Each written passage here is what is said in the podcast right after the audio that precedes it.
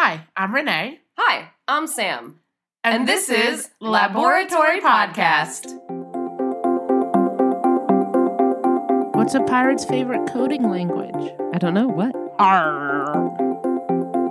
For those who don't know, there's a language called R. I like that.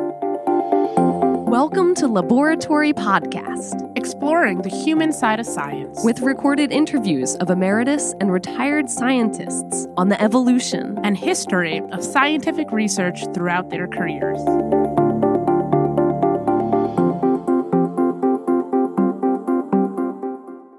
Hello. Hello. Welcome back. It's been a while, Just a hot minute. a hot second. You know, Um, as it goes in 2020. we we took some time off, but we're back now. Um, welcome to Laboratory Podcast. I'm, Sam.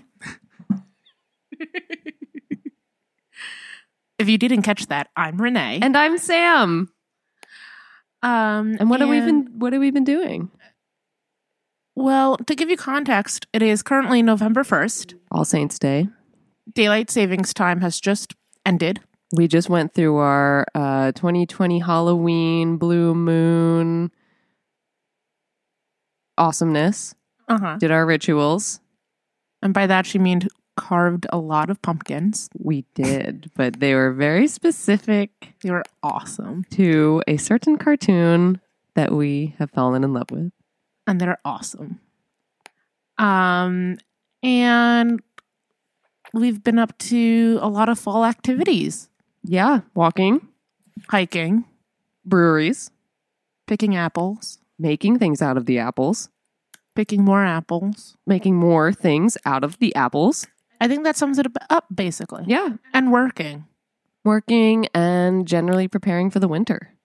Yeah. So uh, we've been a little busy, taking some like good time to enjoy the weather here. How has But- schooling gone? Schooling is going well. I'm like kind of used to having classes again, and it's all good. It making progress. Some days, as with everything right now, some days feel like they take forever and you get no progress done and it feels like it's a year. And some days go by super quickly and you feel super productive and all is great. So it's a whirlwind and it's a roller coaster, as is everything right now. But you're acclimating well, it seems. I'm trying. A good program. hmm So, so that's where we're at. Yeah. I have nothing new to report. I got a new pa- part-time job. It gives us good food. We're happy. Yep. Working in the food industry certainly helps. Um, So yeah, that's that's our life in a nutshell. And today, since we still have yet to start doing interviews in person again, um, still figuring out how we want to do that while being safe and acknowledging that most of our interviewees would fall under the high risk category of patients. And we want to make sure everybody stays happy and healthy. So we're going to continue doing some deep dives into science. Yes, the whole wide-ranging world the of whole science. wide ranging world of science. And today we are going to start with Sam. Okie dokie. Okie dokie. However, before we get into it, we're going to set the stage a bit. So, so far on this podcast, we have very much focused on scientists and topics that relate to natural science.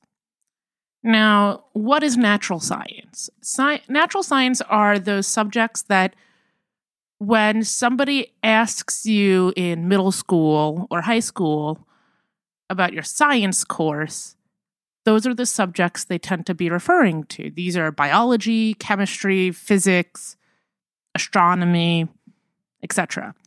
These are the sciences that deal with the physical world as a whole. However, there's an entire other side of science as well that I personally feel like when folks ask you if you're in STEM, they tend to be referring to those natural sciences. However, there is also social science. And social science is the study of human society and social relationships as well.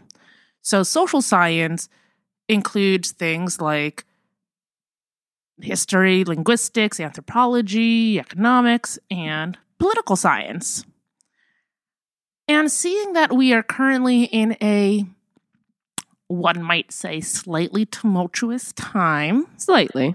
slightly, um, Understatement of the year.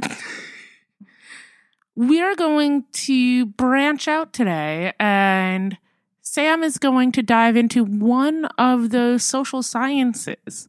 And hopefully we'll see how it also relates back of how there's an art and there's a mathematics to all these sciences, however you put it and whatever you want to call it. And I think that that's really important to focus on because while we do focus on a lot of these physical natural sciences, there's a whole world beyond that that is often overlooked but is just as important to study. So, with that, We're going to learn a little bit more about political science. So, uh, with a lot of my topics, I feel like I only hit the very tip of the iceberg, but I also feel like it's a good way to learn more about the world around me, much like I feel like scientists do. While you may not know everything, you can at least explore.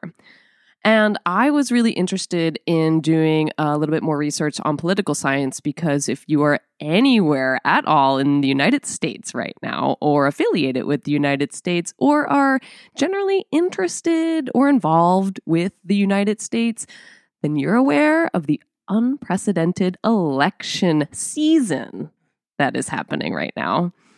And probably at this point in time, if you're in that group, uh, you'll probably be feeling a little bit exhausted by the onslaught of polling information or news about the ways the campaigns are being held during the pandemic and the subsequent fallouts, not to even mention what is going on or what has gone on with the debates. We won't get into all that. But but before we get into anything else, can I pause and ask you a very important question as we're talking about political science? please, Have you voted yet? I have voted. Okay, you're allowed to talk about political science now. Oh, thank you. I appreciate it. Have you voted? Yes. Good. I got a sticker and everything. I'm going to do my best to get this out on election day and go vote. Just go vote, Please. please, and keep voting because it's very important. All right, continue. So, after one hell of a roller coaster ride in 2020, and you know, we're still on this roller coaster ride, uh, the election, more than ever before, seems to be shaping up to have lasting repercussions for a number of years. Uh, and in light of all this, and because I can't stop listening to the news, uh, the political aspect of the news in particular, I've decided to go into political science.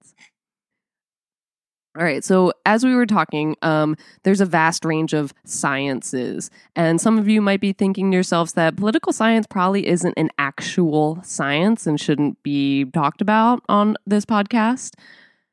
Yeah, where's your lab for political science, huh? Your computer, the polling places, uh, and any number of historical numbers that people have kept. I Mhm. think it's a great study of where we've come from, where we're going. There are those that would argue, uh, like the source that I found on politicalsciencereview.com, that uh, the, since the aim of science is the discovery of universal laws and the laws of science are based on experience and they are verifiable in experience, I believe that it can aptly be applied to a broad range of subjects that aren't just chemistry um, or biology. It can be applied to politics as well. In fact, Aristotle is uh, known to have said that politics is the master or supreme science. Well, then. Yes. But what exactly is political science? Uh, my source at thoughtco.com explains that this once former area of philosophy is a study of governments in all of their forms and aspects, both theoretical and practical. It's typically considered a social science, as Renee was talking about, and most accredited universities have separate schools and departments and research centers devoted to the study of central themes within political science. So there is an area in universities that studies this. It's not just people walking around taking polls, Mm-mm. but those people doing that have degrees. the history of the discipline is basically as long as that of humanity. It has roots in the Western tradition, and typically uh, it's individuated in the works of Plato, and most importantly in Plato's Republic and Aristotle's Politics. I hope I got that right. Correct me if I didn't. I hope so too. Okay. So, as a political scientist, you might ask yourself what is the most fitting political arrangement for a given society? That's pretty much a question that they ask themselves. Um, they also ask is there a best form of government towards which every human society should tend? And if there is, what is it? Some other questions are what principles should inspire a political leader? Uh, and most Western philosophers and political leaders took Plato and Aristotle's writings as models for the formulation of their views and policies today. Uh, according to ancient Greek perspectives, the quest for the most appropriate structure of the state is the ultimate philosophical goal. And Plato and Aristotle are noted as having believed that it is only within a politically well organized society that the individual can find true blessedness. Blessedness. Yes. Oh boy. So if you're studying politics, if you're looking to shape it, that's kind of the goal. And as we in Western society uh, have very much taken a lot of uh, what we're doing from Greek culture, we should be looking to be more blessed. Alas, it is not the case. But we'll go back to the history. So for Plato, it is said he believed that the functioning of a state parallels one of a human soul. His rationale was that the soul has three parts rational, spiritual, and appetitive. So the state has three parts the ruling class, corresponding to the rational part of the soul, the auxiliaries, corresponding to the spiritual part, and the productive class, corresponding to the appetitive part. Uh, and in his work Republic, he discusses the ways in which a state can be most appropriately run. And by doing so, he extends his understanding and belief to teach a lesson uh, about the most appropriate way for a human to run their life. And Aristotle emphasized even more than Plato the dependence between the individual and the state, and says that it is in our biological constitution to engage in social living, and only within a well run society can we fully realize ourselves as humans. Humans are political animals. There is so much to unpack here. So you are trying to place individual humans within the society and their role within the society and how the society benefits the human as well as the human benefiting society and kind of trying to maximize that relationship. I believe it goes hand in hand. I mean, we as animals want to live well. Like, we want to be well fed, we want to have a place to sleep. Um, we also realize that having a leader is pretty important because there are alphas and there are, uh, are beta people. And I think that there are some people not cut out to help us lead a blessed life or a, uh, I guess, well cared for life. Mhm. Um, and those people just want to serve. And there are people that know how to organize other people. So it's finding this perfect balance where you don't end up finding a perfect balance. Exactly. Well, I think that's for, and so I think that, yeah, that's where we'll start with the political science uh, in it, where its origins come from. But, but from that extends so many questions. How do we do that? How have we done that in the past? What has indicated uh, ways in which people have done that effectively? How can we ap- apply that to other areas? Um, and in the United States, this exercise of democracy, how is that working? I think it's really important to be observant and take these statistics down. Um, I mean, um, for so many reasons. A, and it, the United States is an experiment.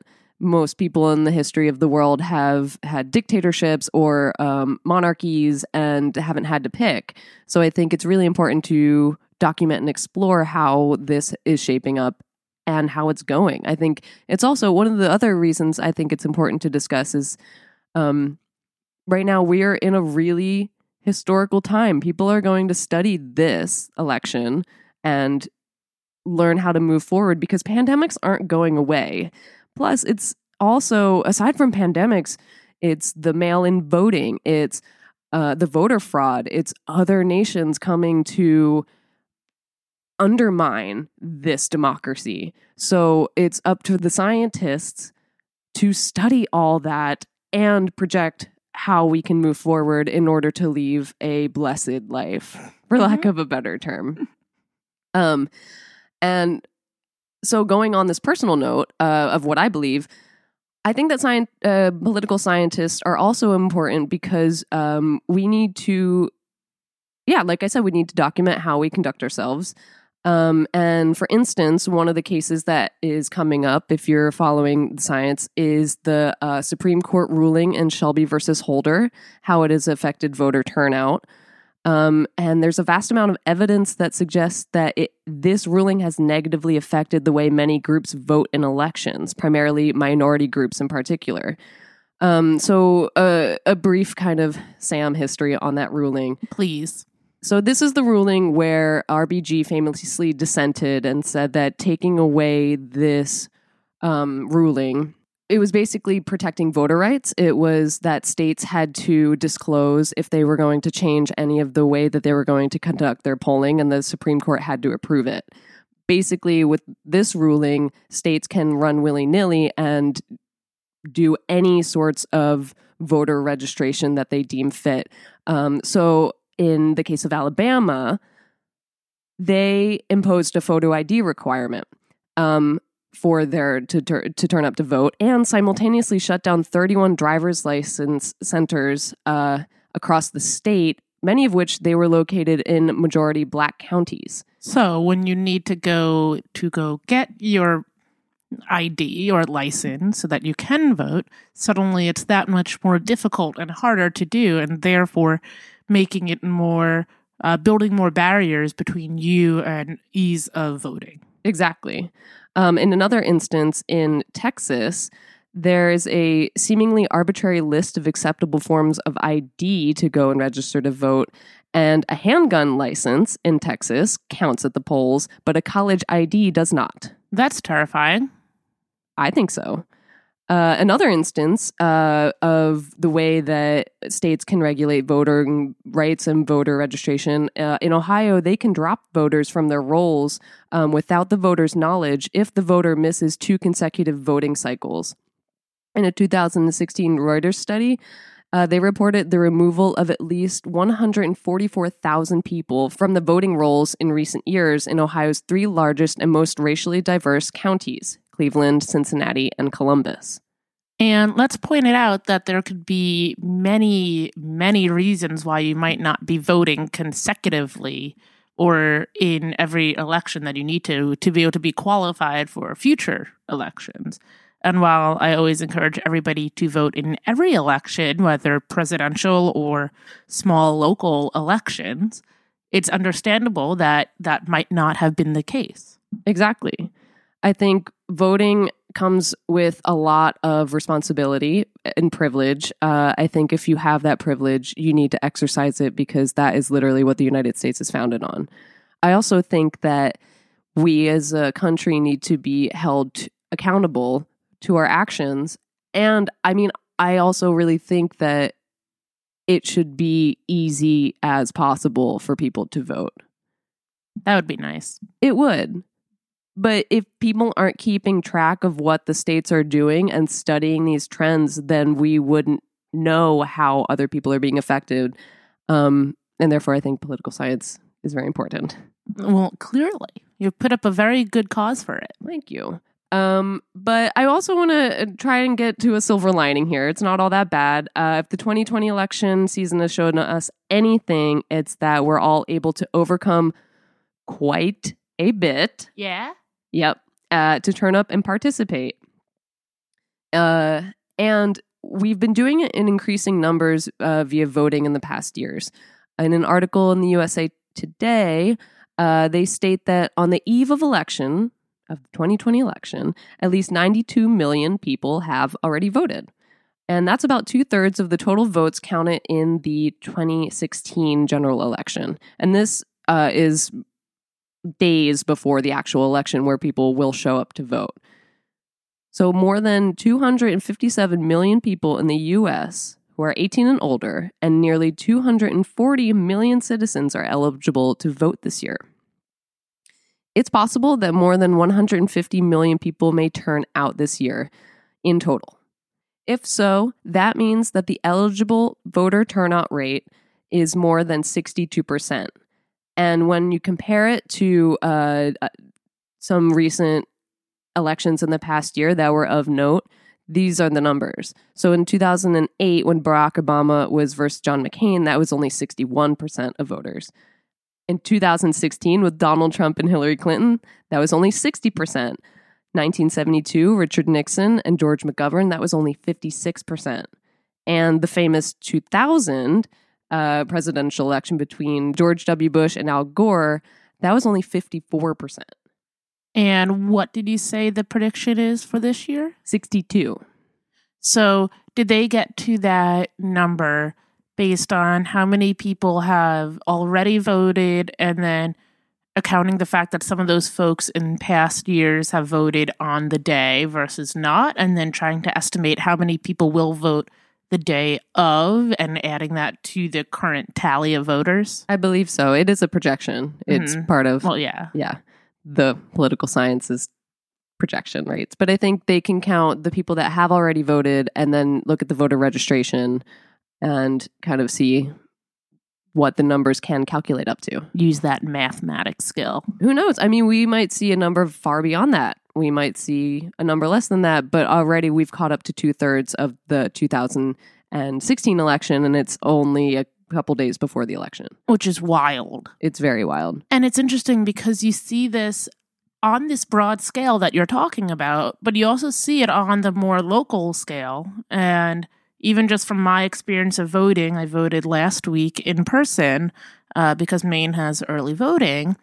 And when I went there, they made a comment about how the number of people in the town that have voted already is more than half the amount that have voted in previous elections in total. So even if it doesn't amount to the fact that more people end up voting than in the past, it seems like people are at least taking action to make sure that they can vote and they're being more proactive about it. And just to get a little slice of life, did someone say that to you in passing, or how was that brought to your attention at the voting polls? Um, well, I voted in the basement of our city hall, and I walked in, and there were four lovely women behind pe- plexiglass in their masks, and they were chatting while I was voting, and we were having a nice little discussion because I was the only one there at eight thirty in the morning. So it does bring up a really cool point, though. So your voting was essentially absentee voting early. Correct. It wasn't the what you would imagine if you show up on voting day and it's like the whole rigmarole of the curtains and the Correct. machine and everything. Mine was take your ballot, sit down, fill in the boxes, put it in the envelope that you're given, sign the envelope, and give it back to them. So it'd be similar as to if you got a mail in vote, filled it out, and then sent it in. And people could talk to you while you were voting. And people could encourage the fact that they were happy that people are showing up to vote at 8:30 in the morning on a rainy Monday. And just to also get a little anecdotal Maine I don't know, uh, slice of life, another one. People, were there anyone there that were watching you vote? In Inspire, like, I forget what they're called right now, but it's the um the voter lookers. I want to call them. but there's a movement that people are being encouraged to go and monitor the polls. Did you feel intimidated? No, I did not. Again, it was me alone in the basement of City Hall with these four lovely women. Um, there was one guy who walked in. Um, in Maine, you can register to vote when you vote. Um, so there's one guy who walked in who wanted to register to vote, didn't have the proper information, and went back. And all they could do is, please come back. They were very worried that by turning him away due to not having the right forms, meant that he wasn't going to come back, but he promised he was going to come back. And then as I got back to my car, there was two other women who were walking in to vote. Those are the only people I saw while voting. It was shockingly easy. We do have it pretty good up in Maine, I will Mhm. admit, compared to the other stories you hear um, people intimidating other other voters across the country, long lines. Um, and like I said, that is part and parcel with the Supreme Court ruling in 2013, where um, there's so much being legislated now on how we can early vote or if we open up polling places, multiple ones in a county, or if they close all those ones and only have one polling place, so you're waiting in line for hours on end. It is a tangled weave that I just feel we need to hold to account. Mm-hmm. And it's wild. I was lucky enough to uh, do an absentee ballot, send it into Massachusetts. Um, I got to do it from the comfort of my home. I made sure to read all the directions thoroughly and sign where I was told. I read the instructions three times and I Mhm. still am like, did I do that right? It's scary a little bit. I got to rank vote, and so I was reading that over and over again, and I had much pleasure in ranking my votes. I also want to say that the um uh the props that you vote on are hard to understand. And that's why doing research ahead of time makes such a big difference. But often those are not talked about as much as the larger main election is discussed because that is so uniquely either state to state or county to county sometimes. Right. But all that to say, do your homework, do your research. I think it's great that um, people are mobilizing in mass to get other people to vote. I think that's what's causing all of the uh, turnout numbers to be as high as they are. Um, and I think the younger generations just getting more involved uh, with the advance of the internet and the intercommunication that has been so helpful. Um, but it can go further. We could always we could go further and and really know that you matter. That is another one I want to say. Is like know that you matter, know that your vote matters, go and do it. Just vote. I do have a little bit of history just to round us out. Um and just to also highlight the political science nature because there I think it's political science and history. I guess that's why it's a social science. You're Mhm. studying all of uh, the humans' history. Similar to how anthropology and linguistics and all these other social sciences. Yeah. One of the um, interesting things in voter turnout that I came across was that uh, in the 1800s, late 1800s, the US saw the highest eligible voter turnout rate, and that was 82%. So we're at 62% right now in 2020. Uh, that was so the 82% was in 1876 when the Republican Rutherford Hayes defeated Democrat Samuel Tilden. Um, and the elections of 1868, 1880, 1888, and 1840 also saw rates above 80%. Do you know why? I was about to ask why. So, after the Civil War and the passage of the 13th, 14th, and 15th Amendments, uh, the United States saw very high turnout rates that uh, included freed slaves. And despite the efforts of suppressing the vote of freedmen, you still you still saw a tremendous amount of turnout. But the rates would fall with the end of the uh, Reconstitution, and as federal officials withdrew from the southern states and Jim Crow laws barred newly enfranchised black voters. Uh, the progressive era reforms, including the creation of secret ballot and voter registration laws, ironically had the effect of decreasing turnout. And by 1920, rates fell to less than 50%. Turnout rates continued to fluctuate throughout the mid 20th century as women gained the right to vote, and we just hit that anniversary. And Congress passed the 1965 Voting Rights Act, and the national voting age became 18, which it had been recently 21 in most states. So, we've undergone a lot in the United States. And I would just argue that I think we need more transparency, we need more information. I think it's also important. This comes into play of knowing your sources because a lot of polls out there and a lot of studies that are out there are legitimate. And you can look at who conducted them, how they conducted them. You could look into the statistics, the math, the science behind them, and how they did that. And I feel like often um, in this election, you've been seeing a lot of folks shout angry numbers at each other, or I saw this or this. And truly understanding how to interpret graphs, how to interpret figures and polls and numbers is not a trivial factor here. Not by any means. And that is something that you can easily manipulate data to make it look at first glance that it is something different than what it is. You can you can sway data to look like it is your version of the story versus somebody else's. And I think that that's something that you unfortunately see a lot of nowadays when it comes to data that has been published by political scientists. Um, because it's still valid numbers and they're still representing what the information is, but they're representing it in such a way that when you look in the 30 seconds that you scroll past it on your social media, it shows one picture versus the true image that they have pulled together for you. And I think that that work is important. Mm-hmm. Do your research, do your work, um, and props to all the political scientists out there. I know that I really, like I said, I barely scratched the surface and I kind of went into history and more importantly, just went into voting and how that has affected everything and voter turnout. But the range of political science stretches far beyond just this election. Um, and I think can help us. I've said this so much, but remain accountable. Um, and just generally move forward so we can have a life where everyone is taken care of.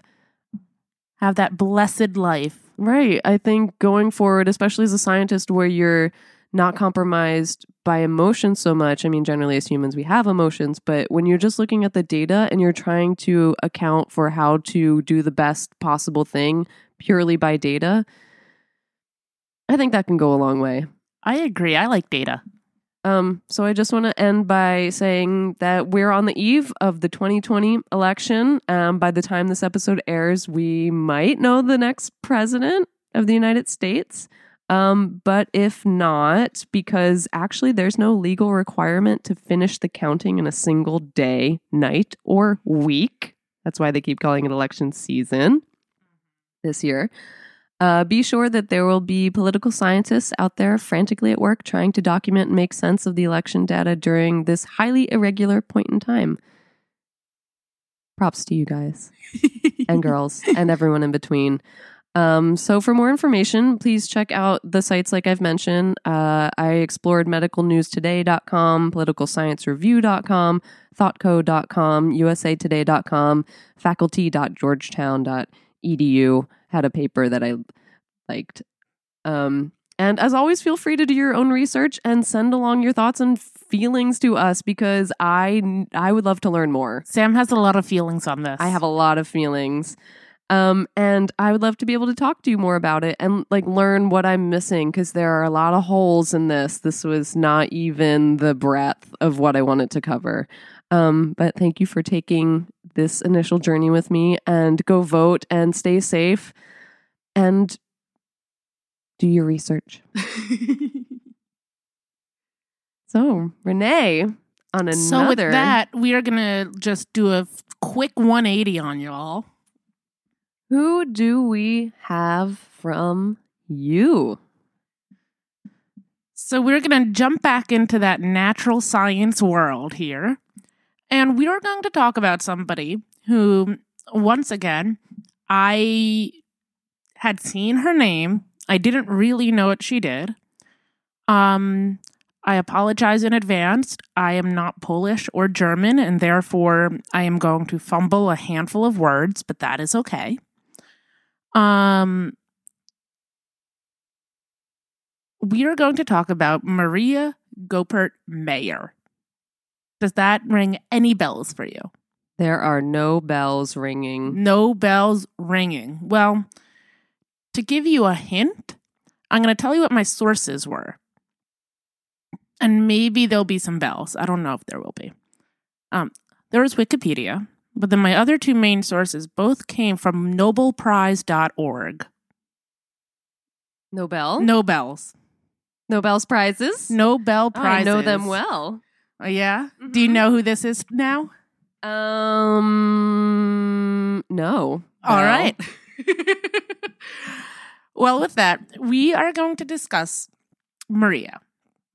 She was born on June 28th in 1906, and she was born in Katowice, Poland. She was the only child of Frederick and Maria Goppert. They moved to Göttingen in 1910 as her father was a professor of pediatrics at the University of Göttingen.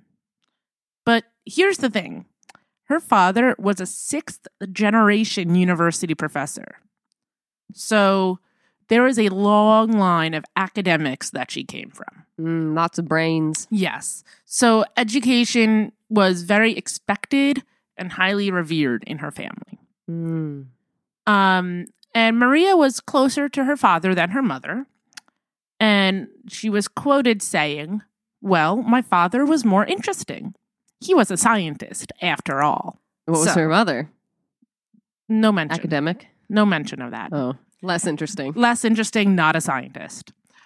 Um, her father was also quoted saying to Maria, Don't grow up to be a woman. And of that, she said, what he meant by that was a housewife. So, again, this expectation of education, despite the fact that back then it was not necessarily the norm for women to go get high levels of education. Um, so she went to school in Hoher Technische. I apologize for my fumbling of German. Um, and this was a school for middle class girls who aspired to higher education, Not housewives. not housewives. Not the real housewives of Germany. no, uh uh In And they're also doing very well for themselves, I must say. I'm sure. In 1921, she went to Frauenstudium, which was a private prep school for women that was run by suffragettes. yeah. However, the school actually closed a year before she was due to graduate due to inflation issues. No. Oh, so this was pre-war, World Wars. This was 1921. Oh yeah, yeah. yeah, and yeah. so at 17, she took the entrance exam for the for university anyways, despite having the school close a year before. And in spring of 1924, she went to the University of Göttingen. all right, where her dad So- was. where her dad was. She spent most of her education learning there. So at the university in 1924, there were fewer than 1 to 10 students that were female. Again, not a surprise. Ooh. She started by studying mathematics, and it was actually of the subjects for women at the time, it was actually a popular one because there's a shortage of mathematics teachers at girls' schools. So they needed more women to study math, to teach math to more women, to study math, to teach math to more women. Not bad. Not bad. It was a step in the right direction. Mhm. However, she became more interested in physics. And that's what she ended up pursuing for her PhD. Her statement on this is mathematics began to seem too much like puzzle solving. Physics is puzzle solving too, but of puzzles created by nature, not by the mind of man. Understood. Which I liked that. Physics is more naturally occurring math. Math is math that has been put into language or words or thought by men creating math. right, and she wanted to go out into the world and study what that was all about. Yeah. So in 1930, she completed her doctorate at the University of Göttingen, and which was a large modern physics center in the 1920s where the cool, fun, young physics was quantum physics. Ah, Mhm. got it. They're on the cutting edge. Cutting edge. So she was awarded her doctorate in 1930, as I said, and her thesis was on the theory of a possible two photon absorption by atoms. And this was apparently impossible to actually prove in real time back then due to Lack of microscopes. technology. And eventually they ended up being able to with lasers in like the 1960s and they ended up measure uh, naming a measurement after her because of that she's pretty cool I immediately want to quote Austin Powers. But Well, they've with- got lasers. well with that we're going to move on she had three nobel prize winners on her thesis committee um, and what a thesis committee is for those who do not know is when you are working on getting your doctorate you form a group of normally three to five um, professors, scientists associated with your university as well as with others that are there to somewhat advise you throughout your research. Um, and they are the ones that, when you present your dissertation, they end up asking all of the questions for you to pass your exams. They set up what you need to know for your qualifications exams even before you do your dissertation. So these are the people kind of coaching you along the way, more hands off than an advisor. They are not hands on with you in the lab, but they are the ones who are setting the standard for which you need to be at to graduate with your PhD. and she had the cream of the crop. And she had three Nobel Prize winners. So she was no dummy, clearly. Yeah, she was well connected. She was very well connected, and she had these good mentors out of this, of these folks who were important and impressive. So these three people were Max Born, James Franck, and Adolf Otto Reinhold Windaus. Some of those names will come back later. Put a pin in them. They'll Yeah. be back. So, also in 1930, she married Joseph Edward Mayer on January 19th. So, happening simultaneously here. She met Joseph when he was one of James Franck's assistants. So, Joseph was one of the assistants for a committee member of hers. They moved to the United States, which is where Joseph was originally from. And they moved there because Joseph got a associate professor of chemistry position at Johns Hopkins University. However, Johns Hopkins would not hire Maria as a faculty member alongside Joseph due to the fact that the university had a strict nepotism rules regarding hiring. So they wouldn't hire her because they had hired him. And a lot of these nepotism rules were actually in play for other reasons, but they ended up preventing universities from hiring spouses of their original hirees. Nowadays, that's not necessarily the case. Thanks to Title IX, and thank you to RBG, and thank you to a litany of other women that made that possible because that is discrimination. And now, other sources say that it was not due to the nepotism, but it was due to the fact that the US was going through a depression, as the 1930s, and that no university would think of employing a wife of a professor. Right, because the man made the money Mhm. and it was a single income family back then. That was the standard. And the woman's place is in the home. Well, Maria didn't care about that, so she made her own rules. Good. So, regardless, she kept working just for the fun of physics. And here's the thing Freelance physician physicist. we will go into detail about all that she did during this time, but she was not hired as a full time professor, salaried full time professor at any university until 1960. At the age of 54, 30 years after getting her doctorate. That's just wrong. So, That's just wrong. every place that her husband Joseph worked, she would be a fellow or a research associate or a volunteer associate professor. so she got money out of them still.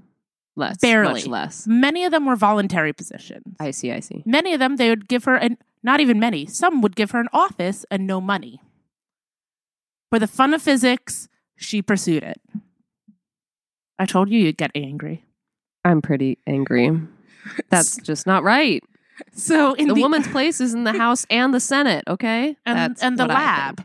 And the lab. Uh, the looks I'm getting right now. So, in the early 30s at Johns Hopkins, she was an assistant in the physics department and she taught some courses. Again, voluntary. Um, she worked with Carl Herzfeld in quantum mechanics, and she made annual trips from 1931 to 1933 to Göttingen to work with her former advisor, Born. So they had that connection. So they had that That's great. connection. She kept going back in the summers to go do some work. However, these trips stopped in 1933. Why?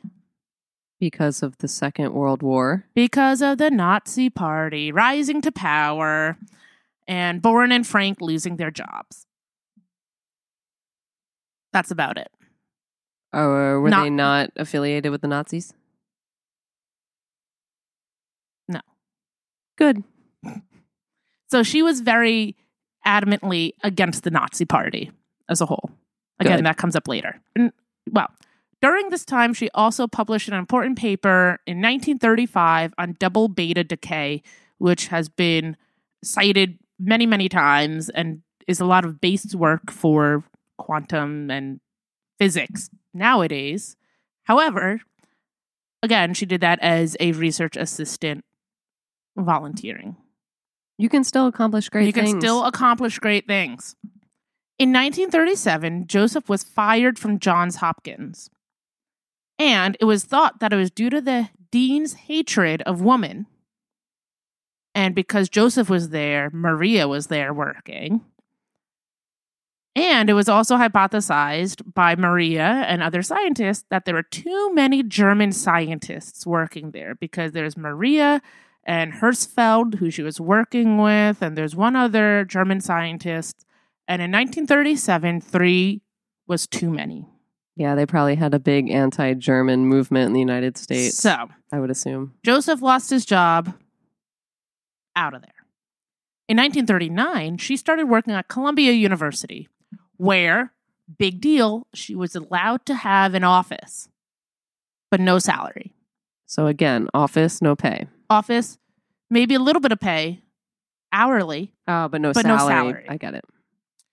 She started to work with Harold Urey and Enrico Fermi, where she investigated the valence shell of the undiscovered transuranic elements and predicted that they would form a new series similar to the rare earth elements, which ended up proving to be correct because she is smart.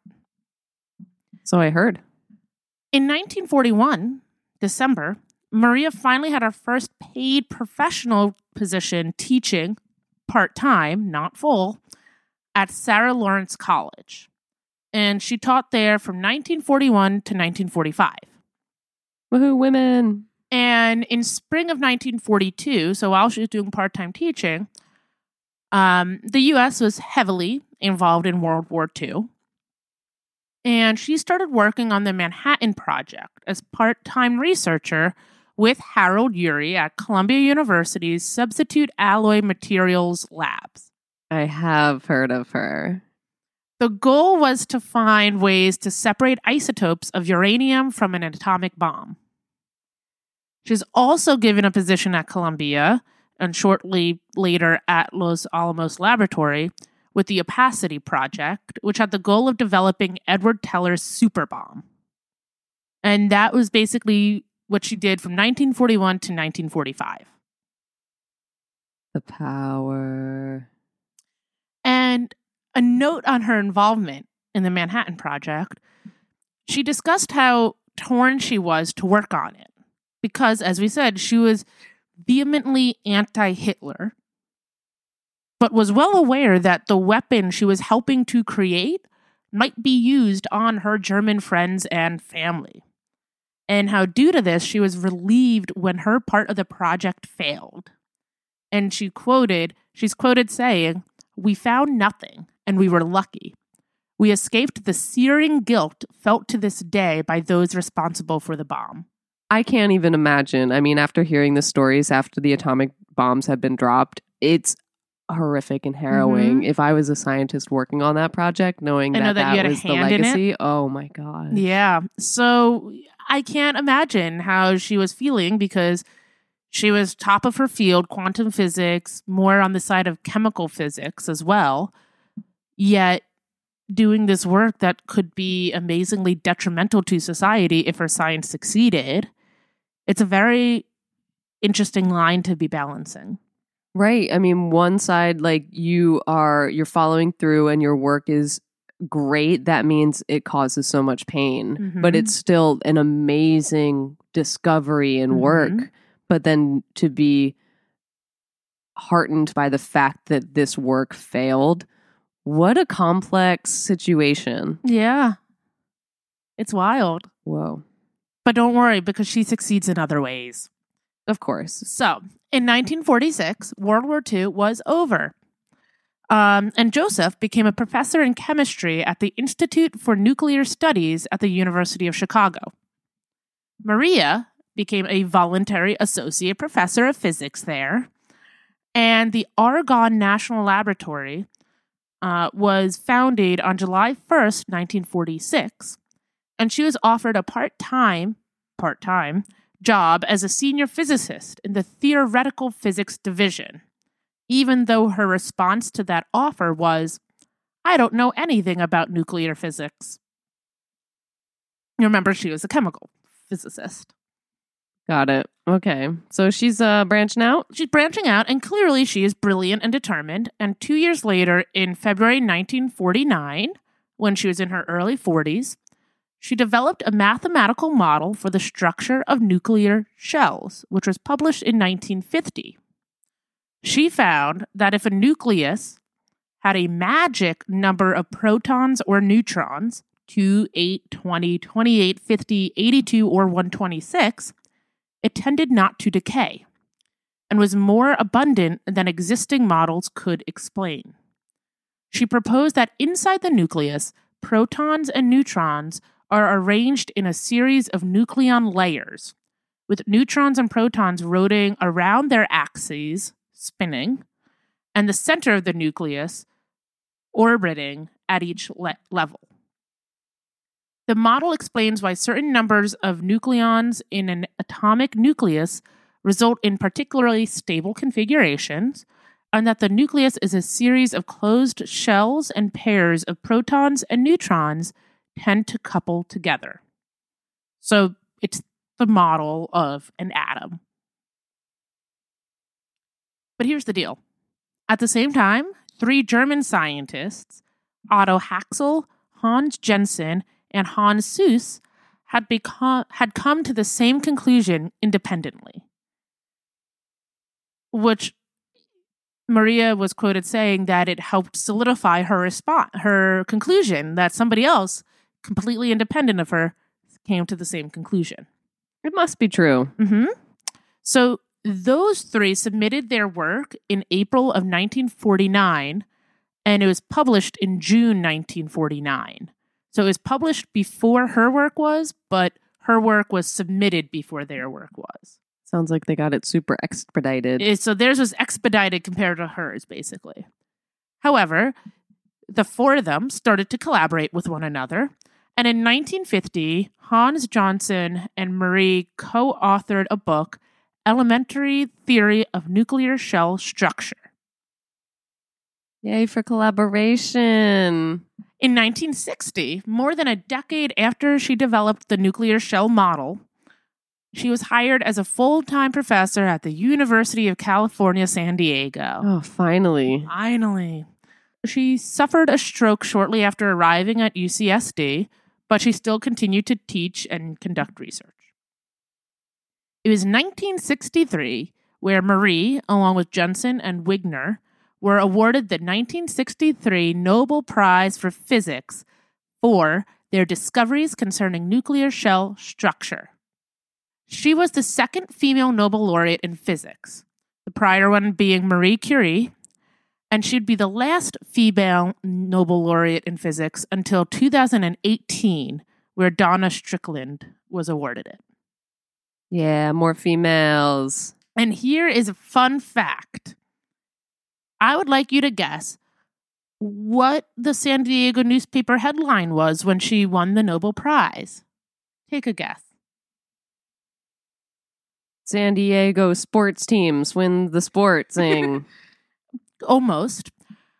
When the Academy announced that she won, the newspaper's headline was SD Mother Wins Nobel Prize. oh, good golly. SD mother. SD Mother, not SD physicist or citizen. scientist, researcher. Uh uh Mother. Mother. She was defined by that motherhood, she had two baby. kids, and we have not talked about them because we're talking about her science today. In 1965, she was elected a fellow to the American Academy of Arts and Sciences, and she received the Golden Plate Award of the American Academy of Achievement. In February 20th, 1972, she passed away due to a heart attack from the previous year that had left her comatose. Sad. So uh, that was about nine years after she was awarded the Nobel Prize. Hmm. So she was an amazing human. Yeah. Um, and we're gonna go through a few things that she was that happened after her death. First of all, the Maria Goeppert Mayer Award was created by the American Physical Society to honor young female physicists at the beginning of their careers. In 1996, she was inducted into the National Women's Hall of Fame. All right. In 2011, she was included in the third issue of American Scientists U.S. Postage Stamps. Oh, great. In December 2018, the American Physical Society named Argonne National Laboratory a historic site ID recognition, uh, recognizing her work that took place there.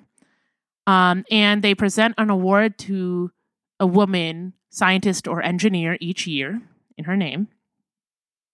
UCSD hosts an annual Maria Goeppert Mayer Symposium, bringing together female researchers to discuss science. And she has a 35 kilometer crater on Venus named after her. Goals, honestly. that is goals. And the final thing is that she is apparently, um, this came up while looking at her volunteering, professoring, and all that. She's apparently well known for her chain smoking and chalk waving intensity. I mean, as one did in the 40s, 50s, 60s. So there's Maria for you, somebody who continued to work despite not getting the positions and the salary that she knew and she truly did deserve, and proceeding to power through and win the Nobel Prize and creating the model of what an atom looks like. That just goes to show that you need to create your own future. You can't be beholden to what the greater society accepts or doesn't accept about Mhm. you. If you just keep working hard at your passion, you will make it. You will find a way, even if there are Nazis in the way and there are men making it so that you cannot get jobs and War politics. there are war politics being played and yeah. Yeah. And uh yeah. Higher level institution politics. But I thought that she was fascinating to learn about. I think that uh, trying to imagine how she was feeling when doing the work that she was doing and um, imagining the flack that she might have gotten at points, it was just very fascinating to me. Um, and I'm going to point out the fact that the nobelprize.org backslash woman who changed science slash story slash Maria Goeppert Mayer had a wonderful collection of photos and commentary about her. So you, there were a lot of photos collected of her throughout her academic career and discussing this with these other men in the room where she was often the only female working with them.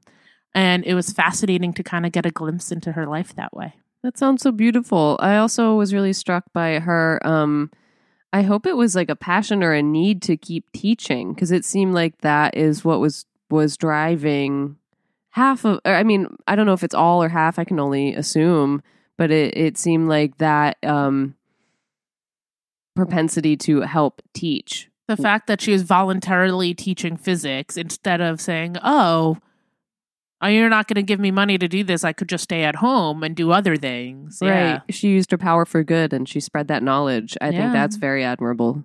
With her chalk waving intensity. hmm And her smoke billowing out of her lungs.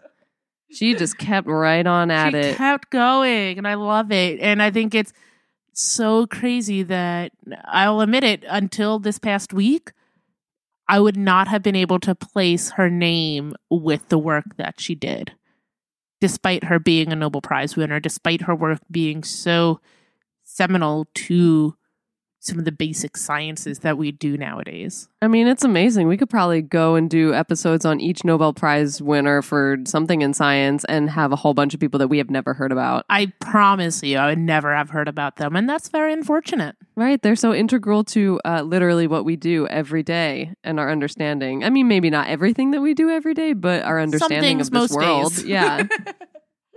hey, maybe ideas for future podcast episodes. Who knows? The Nobel the Nobel Prize list. Why not? that was really amazing. Thank you for sharing. Thank you for listening. Um, so with that, I think we're done for the day. That is about it for this episode. Thanks for joining us. We'll try to keep putting out some episodes, but as I believe everyone is feeling, the world is a lot right now, and we'll do the best we can. Right. Take time for yourself. Mhm. Be safe. Spread kindness. And science. Spread kindness and science. Keep on being patient uh, and have care for one another because we're all going through this together. Mhm. The human race Yeah. is experiencing this. So, um, yeah, take a second and get quiet, tune in, and just, you know, take it easy. And vote. Vote. and boat. Oh, I'm And going to get this out by Tuesday. so, Anything else? how do we sign off of this? So, if you would like to learn more about us, you can check out our variety of social media and website capabilities. You can reach us at laboratory podcast.com. You can email us at laboratorypodcast at gmail.com. We have a Twitter at laboratorypod. You can check us out and, uh, you know, message us on Facebook. Just look up Laboratory Podcast. And we have an Instagram as well, which is Laboratory Podcast. Like we always say, we are looking for more people to interview. Um, we're looking for more feedback. We're looking to, you know, have some more conversations. If you heard something that you agree with, let us know. If you heard something that you disagreed with, let us know. If you heard something that's wrong, let us know and we can correct it. We're looking forward to definitely hearing from you and to start engaging uh, with like minded people and just to see what else we can put out there because, you know, like we said, the world's kind of crazy. We just want to put positivity out there and and, science. and science and understanding. I'm Sam. I'm Renee, and this has been the latest lab notebook entry. Go vote. Bye.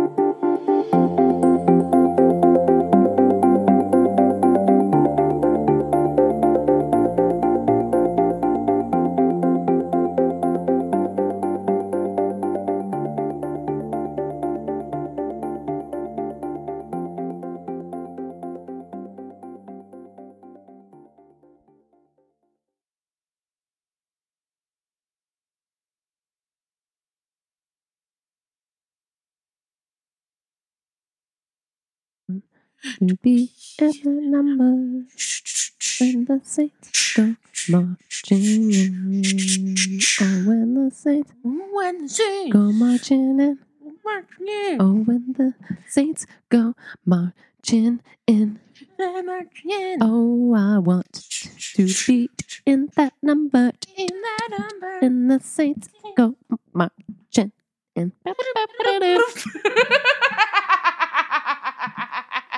Happy All Saints Day.